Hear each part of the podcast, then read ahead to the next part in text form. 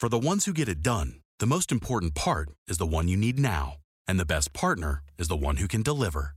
That's why millions of maintenance and repair pros trust Grainger, because we have professional grade supplies for every industry, even hard to find products. And we have same day pickup and next day delivery on most orders.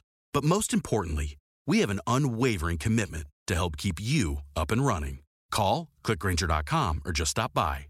Grainger, for the ones who get it done. Live from sunny South Florida, it's Q&A Friday.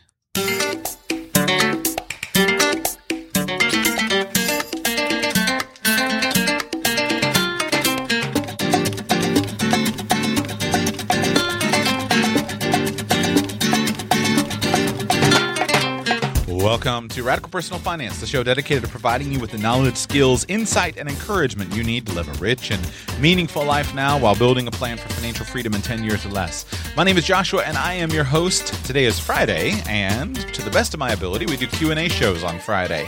Got a live phone conference, callers, listeners calling in with their questions, and we'll go there in just a moment and see if we can provide some useful insight and wisdom.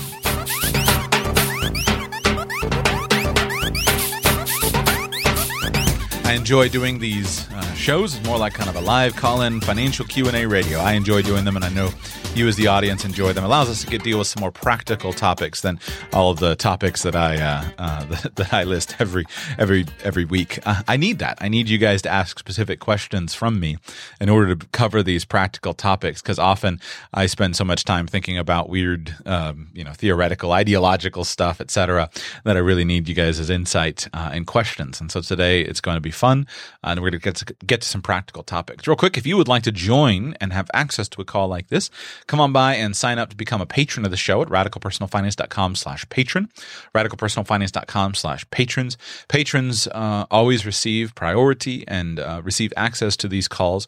From time to time, if I don't get enough insight or enough calls from patrons of the show, then I'll put out another uh, message somewhere else. So, for example, this morning I put out a quick email to the email list, uh, and that's where a couple of the callers today are joining us in from uh, as well. So, make sure that uh, if you have the financial means and you want to send a buck or two or 10 my way per month because you value radical personal finance, I appreciate that.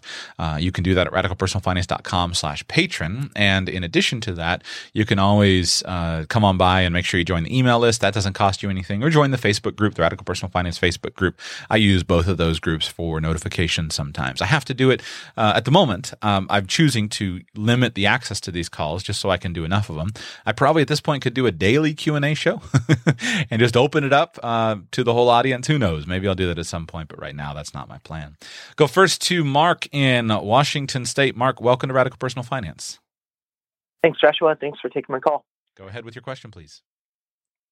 So my wife and I, a bit of background, we've been following the Dave Ramsey plan, um, and we're unsure of what we need to be doing uh, in our next step since we are looking to be moving internationally, um, moving back to my wife's country. Um, there's a lot I could say on this, but the basic point is we've concluded the political uh, situation is such that uh, we would not want to buy a home there.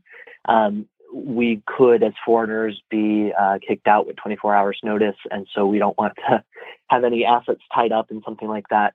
Um, and so we're trying to figure out what we should be doing in terms of housing, uh, given that. And so we've we've thought up of three kind of options, um, and would love your thoughts as to what we should do. Um, the first would be to buy uh, a home in the U.S uh, find a good rental agency company that could overlook that and manage it for us. Um, hopefully near families so they could occasionally go in, take a look, make sure it's okay. Um, the second would be to invest um, the equivalent of our down payment in maybe a, a no load, low turnover S&P uh, 500 index fund. Uh, so you can get the growth on that without paying constant taxes from the, the sales and turnover. Um, the third option would be to just invest more in retirement savings since we are hoping to live overseas uh, for life. The risk of being kicked out is rather low, um, but it is still there. And so uh, we're just trying to figure out what we should be doing um, to prepare to own a home. Um, it, though we don't think we can own one in the country we'll be living in for the foreseeable future. Well, I'm not Dave Ramsey, but uh, since uh, you mentioned his name, I'll be happy to uh, be a co-laborer with him and coach you a la Dave Ramsey's plans. Which baby step are you in of Dave Ramsey's baby steps? So we are in four, five, and six. Okay. Uh, we've been doing uh, 15%. That's four. We have uh, roughly $500 a month extra on top of that. Um, we have 4,200 in each of our two children's uh, ESA health savings accounts. Um, they are ages two and a half and one, and then we um, obviously don't have a six uh, because that's that's paying off the house. And we skipped the, if you're familiar, we skipped the three B uh, because we thought we would not be able to buy the home living internationally. Mhm. Um, and we've since taken a second step back and say, well, maybe we ought to be looking at buying a home domestically. Um, and so for the last couple of months, we paused our retirement savings um, to just build up that fund a little bit more in case we did choose to buy a, a home. Um, but we can throw those back in, obviously, if if we decide to not uh, purchase a home. At this point, you and your wife are completely debt free. How much money do you have all told, including retirement accounts, just all across the board? How much money do you have? So everything, if I um, include our emergency fund, savings, and Roth, it is um, do some quick math. Sorry, about fifty-two thousand. Okay. And when you are abroad, will you be earning a high income? We will be lear- earning the equivalent of about sixty thousand U.S. dollars. Um, that goes a lot further in the country we're living in than it would be in the U.S. Um, so we have some. Um, uh, forget for, uh, forget the word for that, but, um, but the cost of living will be lower. Arbitrage. There we go. Thank you. Geo arbit- geographic arbitrage. How long do you expect to be abroad? We're thinking 25 to 30 years. So this is uh, you're early. You're planning to raise your children abroad, be established there, establish your careers abroad, and then possibly return to the United States during retirement years, something like that. Correct. I, I think that the plan would be to retire here, most likely, uh, with the caveat that there is the risk that we might need to leave given the political climate. But we, I, I think that risk is relatively low, but high enough. I wouldn't want to have you know significant assets tied up that we couldn't be able to get out. And will you maintain U.S. citizenship and/or apply for dual citizenship in your country of res- residence? Uh, U.S. citizenship will be maintained, um, and we are not able to do dual citizenship in that country. Interesting. Um, have you ever owned real estate, either personally to live in and or as a rental opportunity? No. So let's start with that. I would not, uh, if I woke up in your shoes, I would not pursue real estate. Uh, I don't see any reason to pursue real estate, uh, at least not personal ownership. Uh, if you had uh, some experience in it, that would be uh, a reasonable thing. Or if you were going to be abroad for a short amount of time, that would be a reasonable thing. But 20 to fi- 25 to 30 years, I don't see any benefit for you in engaging in real estate. Here's why I say that real estate is an asset class, just speaking broadly.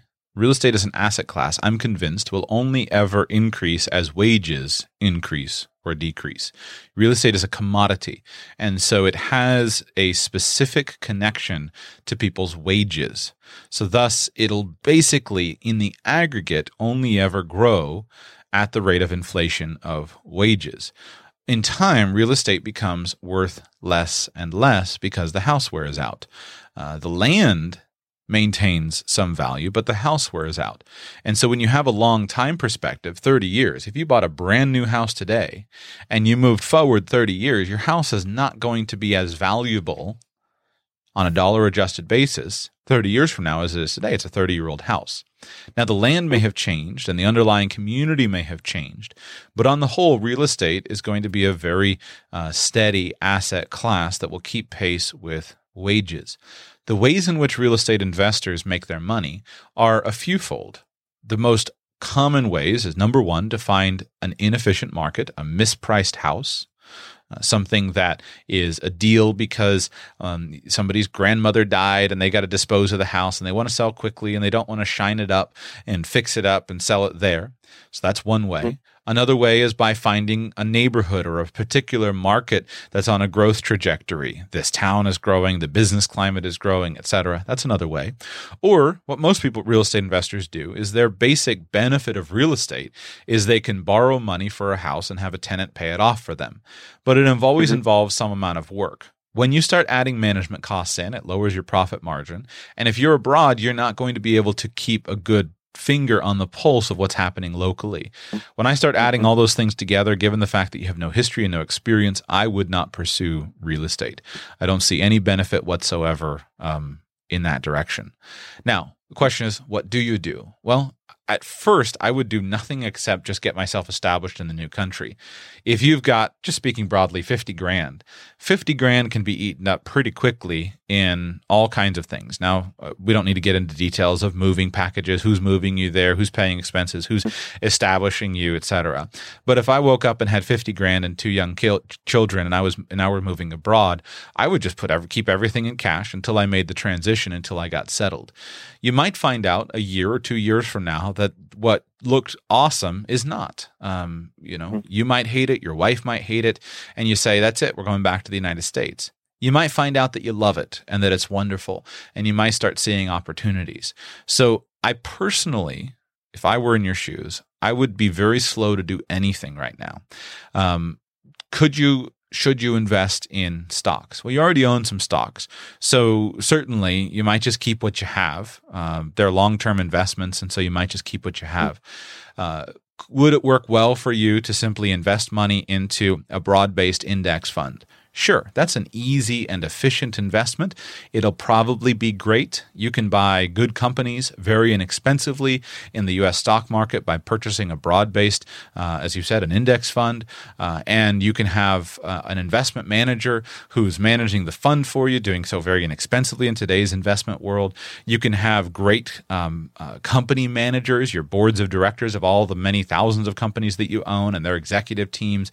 And they're constantly out searching the world for uh, for investments. So I would be entirely comfortable if I woke up in your shoes, putting all of my investment dollars into a broad-based index fund.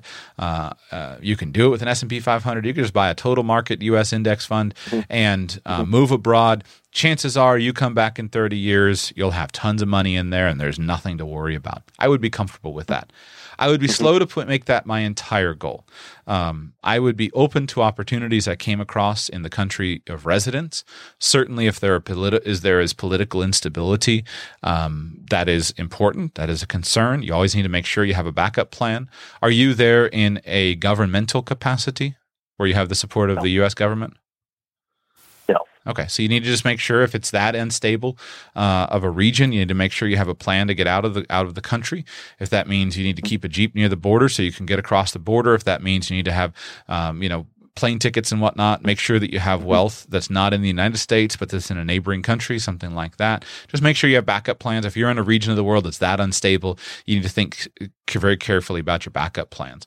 I guess on the whole, I would move slowly and I would wait to see until I got established in the local area what my opportunities were. I don't see a compelling value proposition to trying to take all of the cash that I've saved and move it directly, immediately into the market at today's valuations.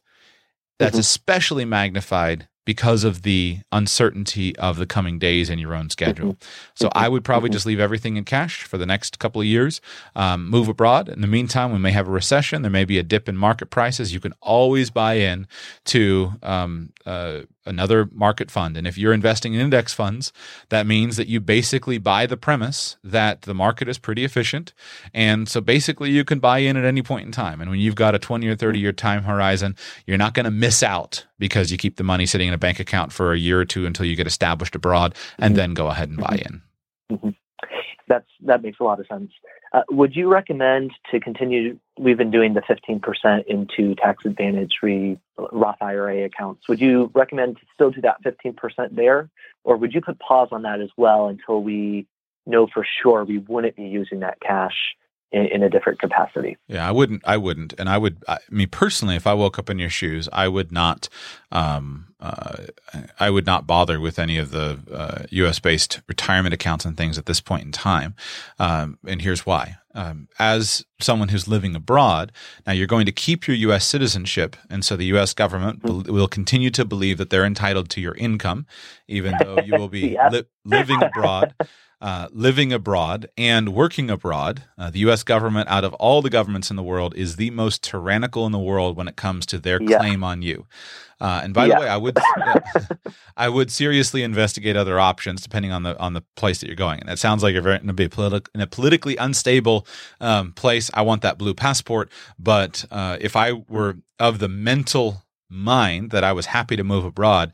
Uh, I do think uh, you, know, you, don't have enough money where this is going to matter at this point, but I do think it's always important for people who are wealthier to consider um, renouncing U.S. citizenship and count the cost. There are some benefits, but there are a lot of costs, and the big one is that the U.S. government thinks that they're entitled to your all of your income that you earn in another country that you spend in another country just because you have a hmm. blue passport. That said, there is the earned income foreign exclusion, and as long as you're out of uh, the country, I believe it's 330 days, uh, something something around that, somewhere between 300, 300 and 330 days.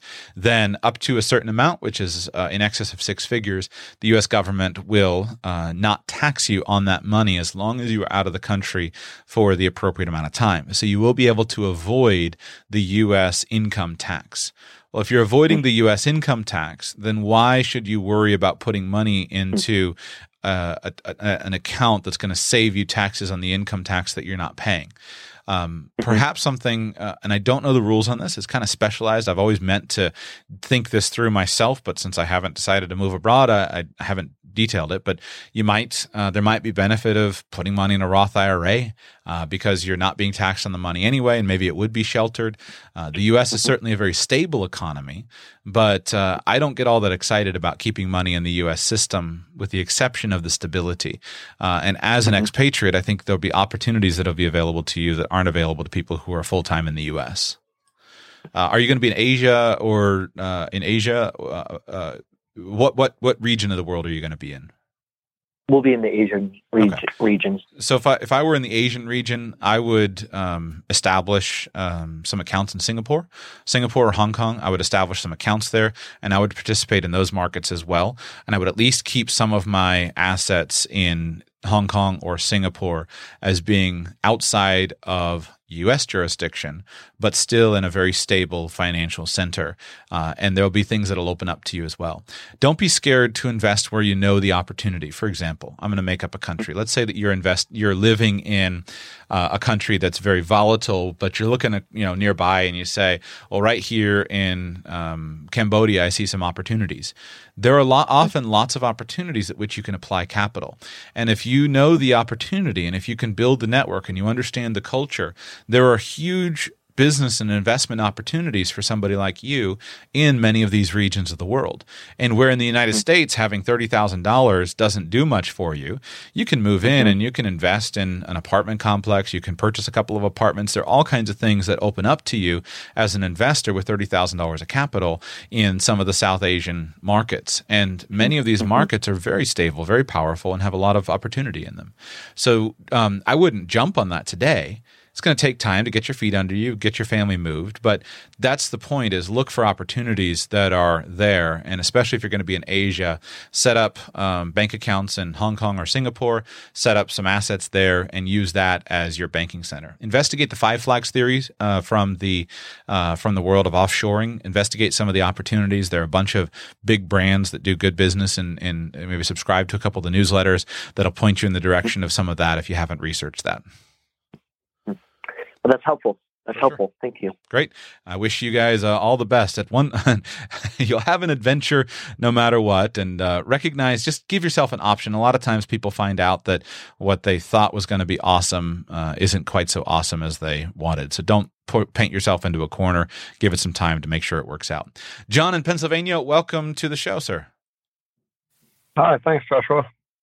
How can I serve you today? Uh, I uh, I had a question. I think it's a pretty uh, uh, simple math question just to do on an Excel spreadsheet, but I, I guess there's some other uh, uh, surrounding questions about it that I had. Um, it's about a pension from an old company that I used to work for.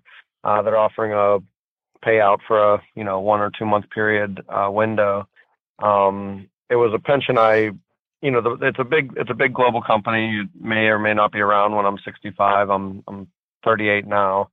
Um, it is uh, you know money that I, I kind of knew was there, but it, in pension form, but I wasn't really deeply highly counting on. And they're offering a lump sum payout versus a um, uh, I guess a monthly payout from that I can take now until until I die. Uh, it seems to be that the lifetime or the lump sum payment is about 21 years worth of the uh, uh, monthly payment if I to take it now. So if I live more than 21 years, that I would, um, I guess, dollar wise, get more money. But of course, that doesn't factor in inflation and all that stuff. And I guess that's kind of what I'm trying to figure out. You know, I can do the Excel spreadsheet to to tell me when these two payouts equal each other, but um, I'm not really sure how to account for um, you know inflation just eating up that the value of those dollars. Uh, my my my tendency is just to say I should probably take the lump sum or wait until traditional retirement um, and and take the the normal payout at that time. Are either of the amounts, the lump sum payout or the monthly income, are either of them substantial in your current financial picture?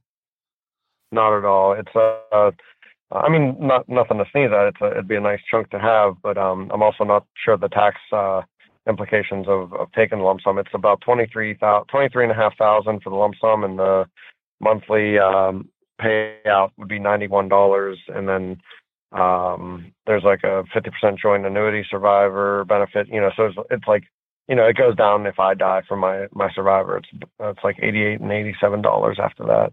Are you required to make a decision? Like they're either going to send you a lump sum or they're going to start paying, or can you defer the decision? Yeah, the third decision is do nothing, and uh, they may they may or may not offer this again in the future. Uh, that's one thing that, that, this opportunity could come up next year or ten years from now or whatever. Uh, or if I do nothing, it's just um, I get the normal pension payout uh, if the if the pension fund is still uh, existing when I'm 65.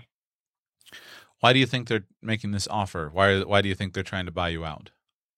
Uh, the company, uh, a lot of my friends still work there. It's a, it's a big global company, but certain divisions are not doing excellent right now. So I imagine it's probably a little bit of bookkeeping or trying to save costs on administrative costs of how many people they have in the pension is my guess.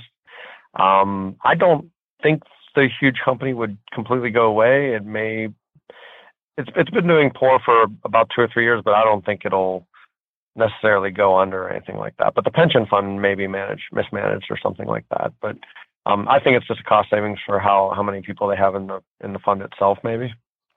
Well, there's always a risk. I don't don't worry. I mean, unless you're aware of something specific, or unless you're aware that this particular pension fund is significantly underfunded, um, there are always risks. There are always risks in investing. Sure. Any anybody can bail, and they can stop paying you anytime on anything. So yep. you've got to be aware of the fact that those risks always exist. Your your question is basically a mathematical one, and so what I would do is I would go back and say, what's the alternative use of the dollar? Uh, if I, for example, um, if you are just going to say, I'm going to put the money into stocks. Well, if you have a mm-hmm. lot of mm-hmm. stocks already, then maybe this doesn't help you that much. Maybe it's not that much of a deal. Um, if the pension is you think it's poorly invested and it's underperforming, then maybe making that move would be useful, um, putting it into stocks. But if it's not going to make a big difference, then you might just consider it as a useful asset and wait until you have a better opportunity. A lot of times, a pension is, especially if they're trying to buy you out, you need to investigate it carefully mathematically and see did they put themselves on the hook for too much of an obligation? Often a pension mm-hmm. uh, they're wanting to get rid of it because it's too expensive. I mean the major trend for companies has been to eliminate guaranteed defined benefit pensions in favor of defined contribution plans such as 401k plans because they're less risk mm-hmm. for the company. So you want to look. Sometimes you got a sweetheart deal. There are often times where there are things that are mispriced. Sometimes uh, annuity contracts are mispriced from insurance companies and they offer uh, they offer uh, people buyouts So I would always, I'm always very suspicious when I start getting letters from somebody saying, "Hey, would you want this lump sum of money?" Because they might be doing that because they mispriced something, and they actually have made a guarantee that's much more valuable than they would otherwise than they would otherwise be. Uh, the way that you need, you do need to do the spreadsheet, uh, sit down, and it's not just the break even. Like that's not the the break even analysis. Is, doesn't tell you anything. It doesn't help you to say, well, 21 years, I'll get all the rest of this this payout. That doesn't tell you anything unless you've got some usefulness for it. What you need to do is you need to do a present value calculation, and because this is a lifetime payment, uh, the simplest way for you to do this is to call an insurance agent and ask them how much how much if I wanted to buy an annuity payout today uh, from a commercial, uh, a highly rated, uh, A rated commercial insurance company. If I wanted to buy a straight lifetime annuity, line up the numbers with what they're offering. If they're offering you a 50% joint and survivor, then say, I'd like to, you to calculate for me a 50% joint and survivor annuity payout. How much would I need to give you in order to buy a $91 monthly income? Uh, it's a $91 flat, or is there an, an inflation adjustment on the amount? Uh, think it's flat, but I'd have to read the fine print here. I think it's flat. Okay, so you just ask them how much money would I need to to to give to you to buy a ninety one dollar a month flat payout for the rest of my life with a fifty percent survivor benefit, and they'll give you a number. Now, if that number is higher or lower, then you can start to uh, understand the relative benefits um, of it.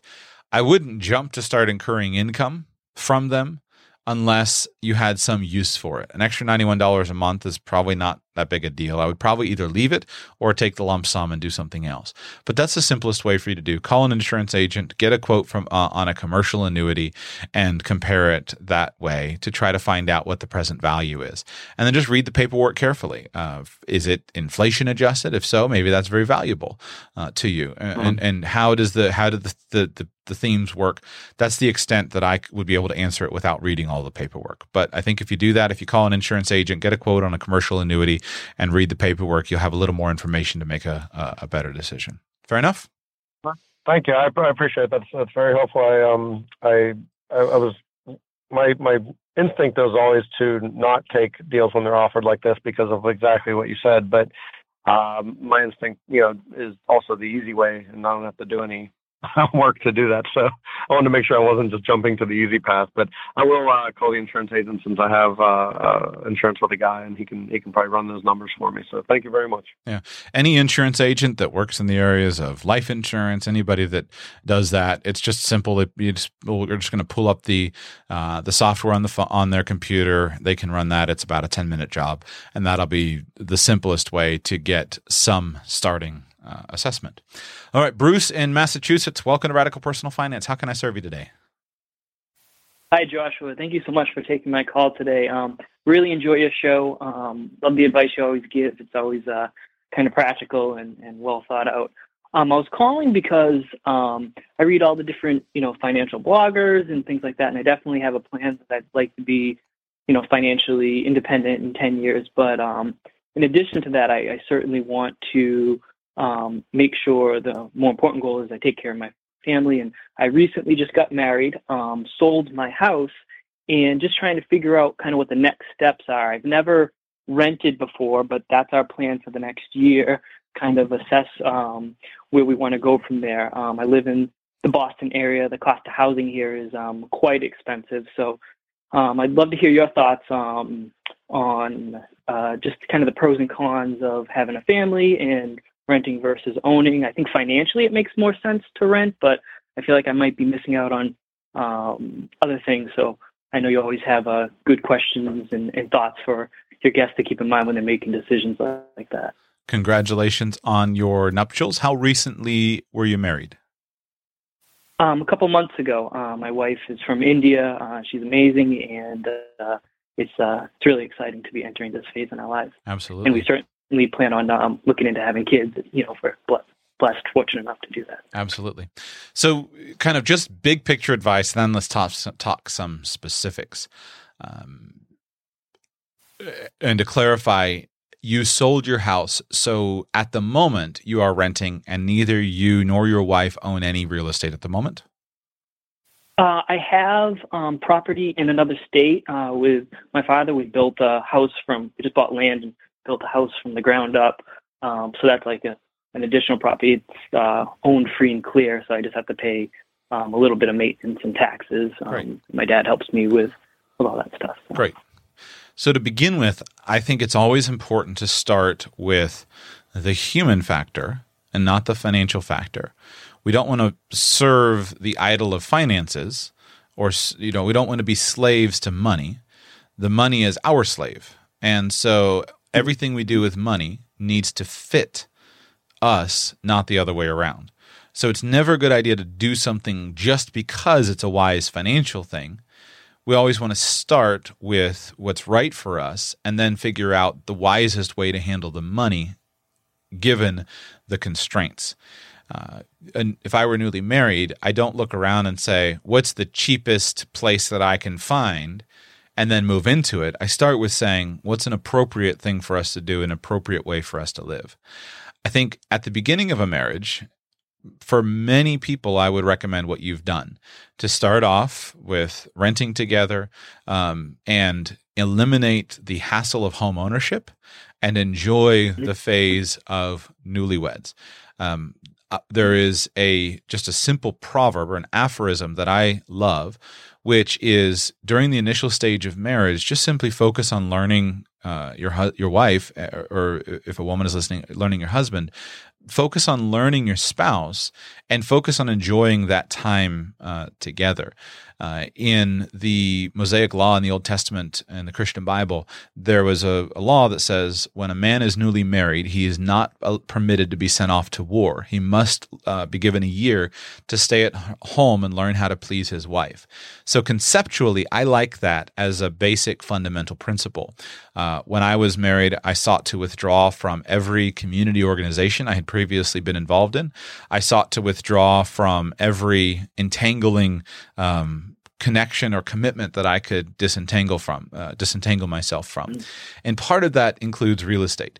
I don't think you should immediately, uh, very, after being very recently married, say, let's run out and start house hunting. Because when mm-hmm. you're newly mm-hmm. married, mm-hmm. you hardly know each other's language. You hardly know each other's goals. You hardly know each other's dreams. You hardly know what you want or what you need. Time has a tremendous benefit of helping those things be established to help to understand what your wife's preferences are, what her style is, what are the things that are important to her, for you to talk all those things through. And there is no substitute for time. So, on the basis of that principle, I would encourage you to move very slowly and to focus hmm. on rent, just rent. Um, I don't even mind paying more. I'm not worried about making finances number one. My wife is more important than mm-hmm. my money.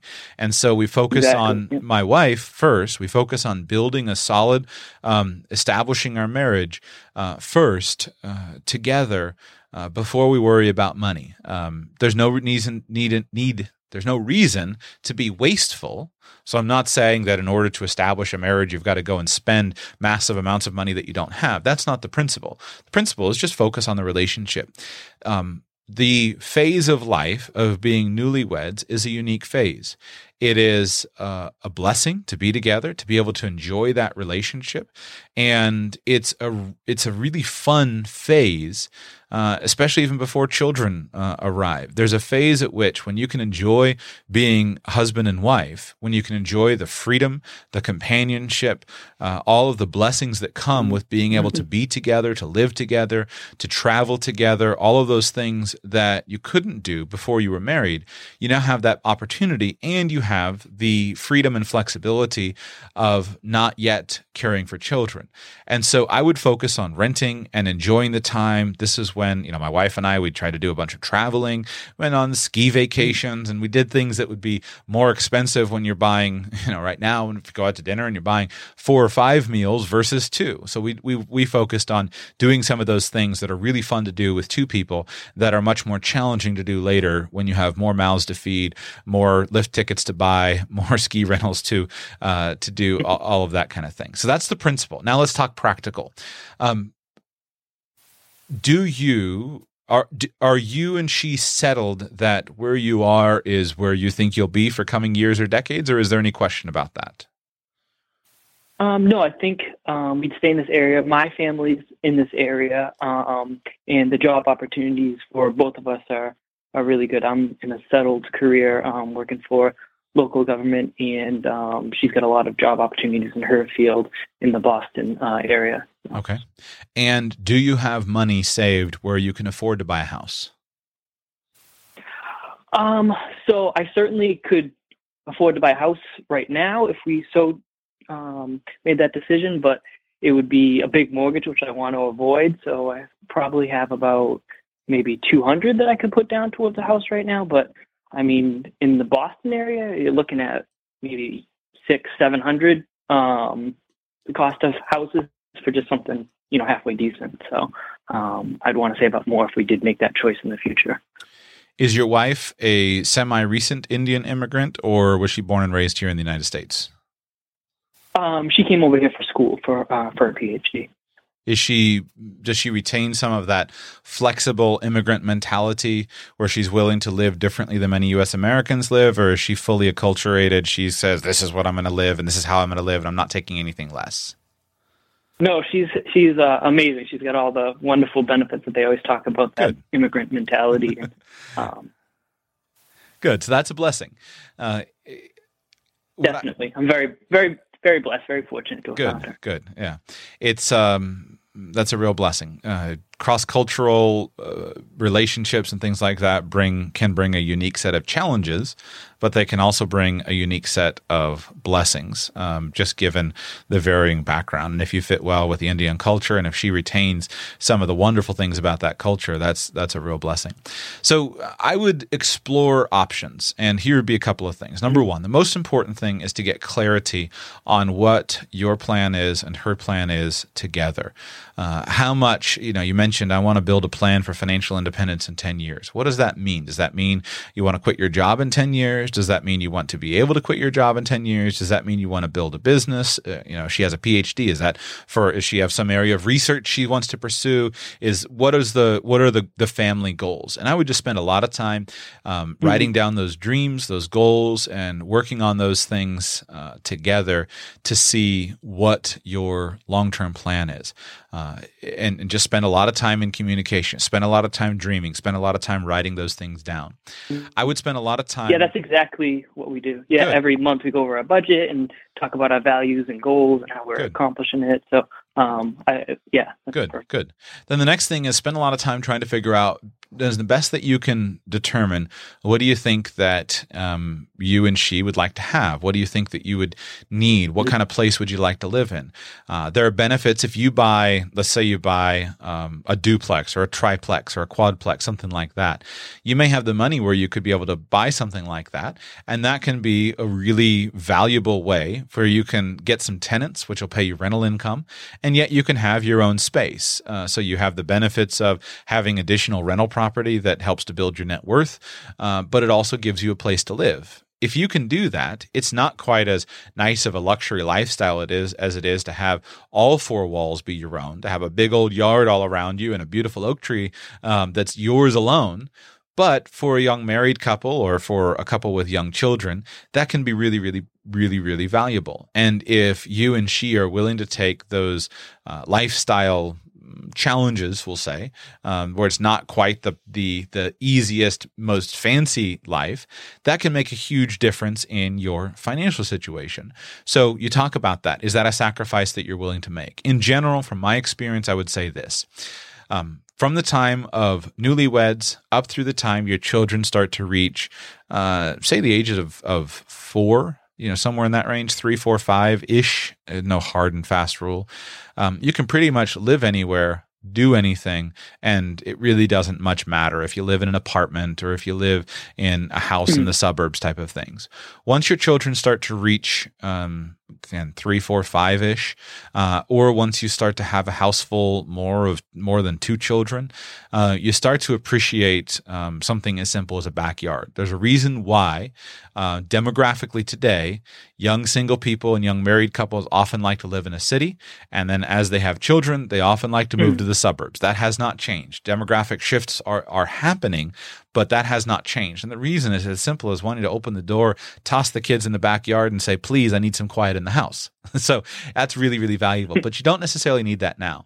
So given that you're working towards financial independence, I would personally look around. I would um, start just in the apartment that you are. If she's willing to do some kind of house hacking, like I described, uh, big house, have tenants, etc., that can be a major boon to your uh, to your wealth. Uh, I would uh, try to buy something like a duplex as my first property. If you can buy a duplex or a triplex, you live in it yourself, rent out the other units.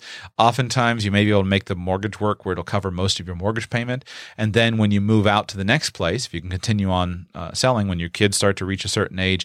Then you can move into that larger single family house that that fits your lifestyle more. Final comment: You've got to shop the market and you've got to be patient. Uh, real estate, the timing of the buy matters. It matters hugely. So mm-hmm. that's where you need to put on your prognostication glasses, look at the Boston economy, look at the local market, study it, study the historical trends, and ask yourself is now the time for me to be buying real estate in the Boston area?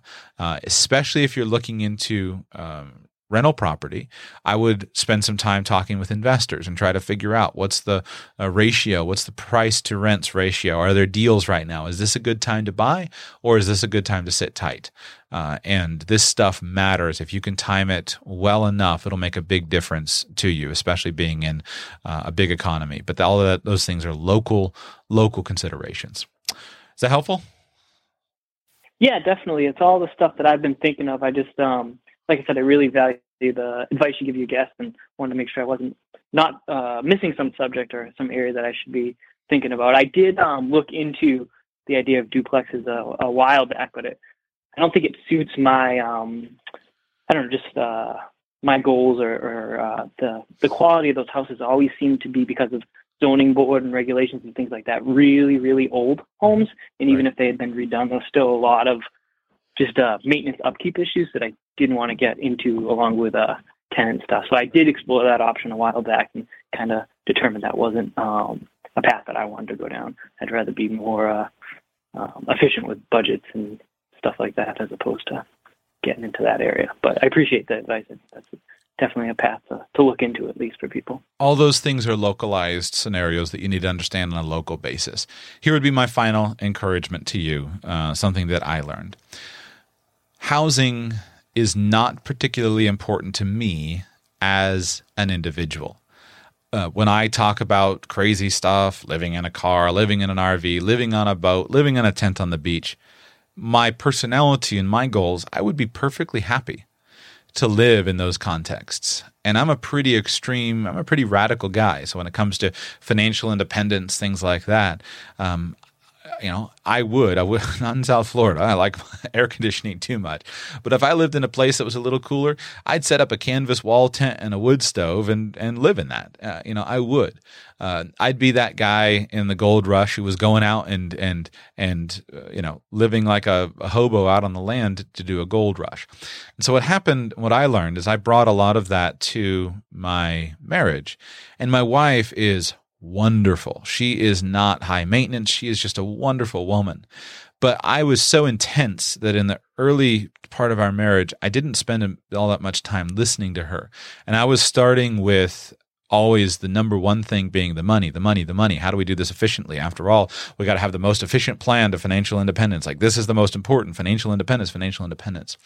And um, I forget the exact circumstances but one day I just woke up and uh, Lord really convicted me. And I just realized that I was not listening and honoring what was important to her. Mm because, and I realized that I was diminishing by my constant commentary on housing, by my constant thing about look at all these wasteful people and living in these giant mansions when they could live in a shack by the river and be just as happy because I had all all kinds of free time. I wasn't listening to what was important to her. I wasn't paying attention to it by always focusing on the money. I was I was mm. diminishing that, and I realized that our house is very very important to my wife. Most of her work mm. comes out of and relates to our home. And so it's important to her in a way that's different than it's important to me. And I, I really realized that I had uh, I had not honored her, I had not loved her, I had not understood what was important to her, and I I resolved to change, and I resolved to to change, and so I started to focus and make a bigger um, focus of making sure that home projects were done. I made uh, sought to make sure that she had uh, plenty of money available for any kind of home changes that she wanted to make, any kind of decorating things, any kind of anything that was important. Um, uh, to her that I made sure to do that. And I stopped talking about stupid things and started honoring the value of living in a beautiful, comfortable home. And um, that's been, she really appreciated that and has appreciated that. Now, you don't have to be stupid with it like we still live very we live in kind of a lower class neighborhood at the moment we live very modestly but um, there are certain things about our house that aren't great, uh, and we'll change that in days to come. But I think that attitude made a big difference. So, as one encouragement from one who's a few years down the road uh, to you, as a um, as another uh, newly married man, I would encourage you make sure that you're honoring the things that are important to her and recognizing the fact that she looks at the world differently than you do. And if you honor her and make sure that everything that she needs is your priority first, there's a real truth to the aphorism "happy wife, happy life." Um, you know, I always come at it. I, I, do all marriage counseling from a biblical perspective. The, the, scripture says a man should honor his wife as uh, sorry, should love his wife as he loves himself, and so that means that as I love my wife, that's an extension of it. That I always look and try to understand and look through her eyes and see what's important, and that means that finances and getting the cheapest place to live is not always the um, is not always the uh, the best plan. So good luck, congratulations on your marriage. Give yourself to it, and you will find the rewards are tremendous. I think that's something that needs to be applied in, frankly, just about every area of life. It's not just related to housing. Remember, money is not the God. Money makes a terrible master. Uh, and those who put money as their number one priority of how can I get the most money.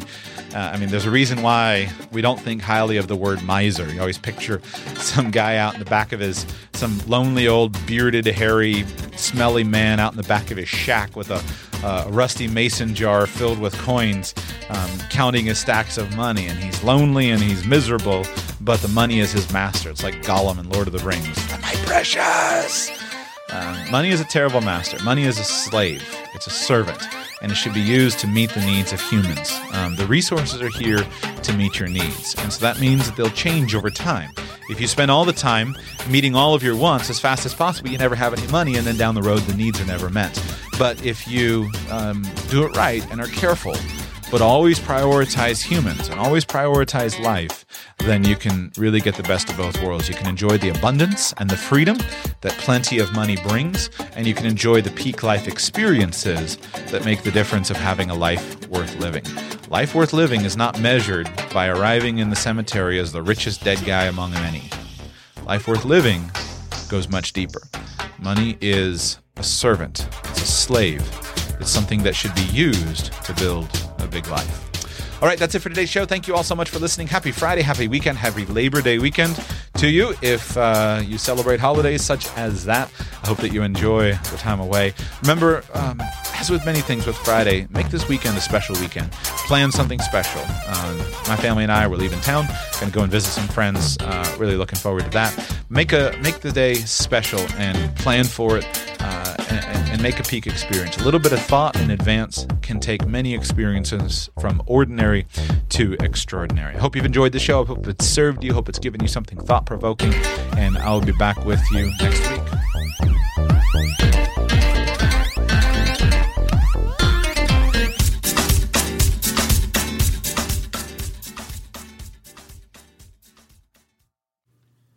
This show is part of the Radical Life Media Network of podcasts and resources.